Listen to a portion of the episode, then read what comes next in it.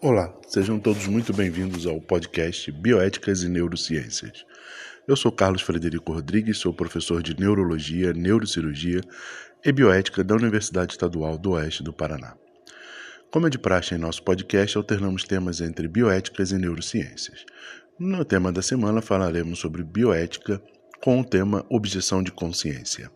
Para aqueles que tiverem maior interesse no assunto, deixamos o nosso e-mail rodriguescfa@gmail.com e nosso blog rodriguescfa.wixsite.com/bioéticas. Sem mais delongas, vamos ao tema da semana: objeção de consciência.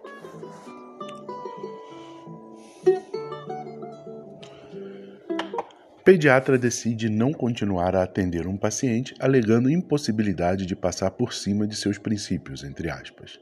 Em sua argumentação, afirma não ter mais condições ao atendimento, oferecendo-se inclusive para fazer um relatório a outro colega capacitado a acompanhar a criança. Motivo: os pais do atendido militam em partido político com o qual não compactua. Situação como esta leva a reflexões a respeito do entendimento no campo da saúde do subjetivo, direito à objeção de consciência, que pode ser interpretado como, abre aspas, ninguém pode ser obrigado a fazer algo contrário ao que pensa e sente, especialmente ferindo seus valores morais e espirituais, fecha aspas. Isso está previsto inclusive no próprio Código de Ética Médica, quando salvaguarda a decisão autônoma por não atender a quem não desejar.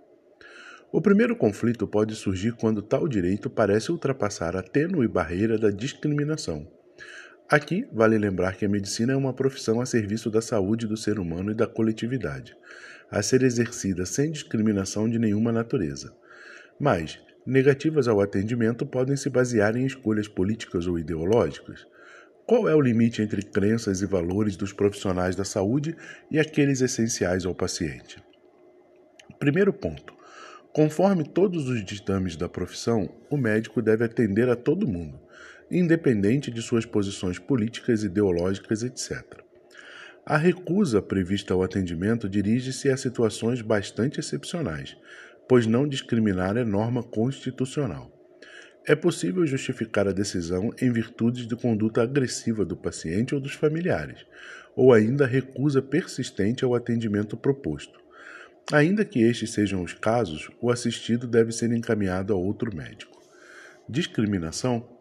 Em sua essência, o termo objeção de consciência abriga princípios morais inalienáveis, o respeito à autonomia plena e consciente da pessoa e sua liberdade.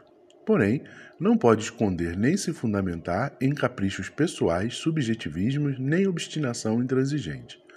No campo da saúde, há quem considere que, no fundo, a prerrogativa da objeção de consciência pode estar sendo usada por alguns profissionais para discriminar determinados pacientes. A dúvida aqui é até que ponto alegar o respeito aos próprios ditames de consciência não esconde a imposição de um valor pessoal a um atendido. Em termos gerais, quando não se parte de motivos fúteis e ou discriminatórios, pode-se recorrer à objeção de consciência a não ser que seja em situação de urgência e emergência, e quando não há um colega a quem encaminhar. Antes disso, contudo, é necessária profunda análise caso a caso, e, se a decisão for por declinar o atendimento, os motivos precisam ser detalhados em prontuário. Dilemas, conflitos e dúvidas em relação à abrangência da aplicação da objeção de consciência em saúde não ocorrem apenas no Brasil. Também fora, as discussões têm se intensificado nos últimos anos.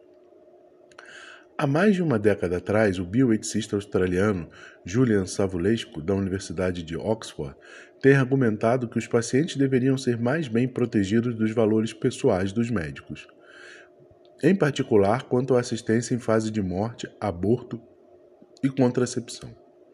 Dentro esses temas delicados, artigos de Savulescu no British Medical Journal e na revista Bioethics admitem que crenças religiosas profundamente arraigadas por vezes entram em conflito com alguns aspectos da prática médica, mas que os médicos, abre aspas, não podem fazer julgamentos morais em nome dos pacientes, fecha aspas.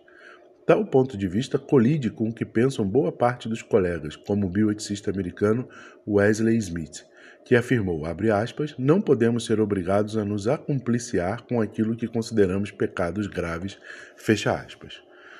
constam do Código de Ética Médica. O médico exercerá sua profissão com autonomia, não sendo obrigado a prestar serviços que contrariam os ditames da sua consciência ou a quem não desejar, excetuadas as situações de ausência de outro médico, em caso de urgência ou emergência, ou quando sua recusa possa trazer danos à saúde do paciente. No processo de tomada de decisões profissionais, de acordo com seus ditames de consciência e as previsões legais, o médico aceitará as escolhas de seus pacientes, desde que adequadas ao caso e cientificamente reconhecidas. É direito do médico se recusar a realizar atos médicos que, embora permitidos por lei, sejam contrários aos ditames de sua consciência. Trechos de um dos consensos estrangeiros de bioeticistas. O profissional da saúde que objetar pela consciência deve explicar a sua decisão. O ônus da prova sobre a razoabilidade e sinceridade da objeção é do profissional. Na presença de conflito, o profissional deve encaminhar o paciente para a colega que aceite o caso. Na impossibilidade e em emergência, deve realizá-lo.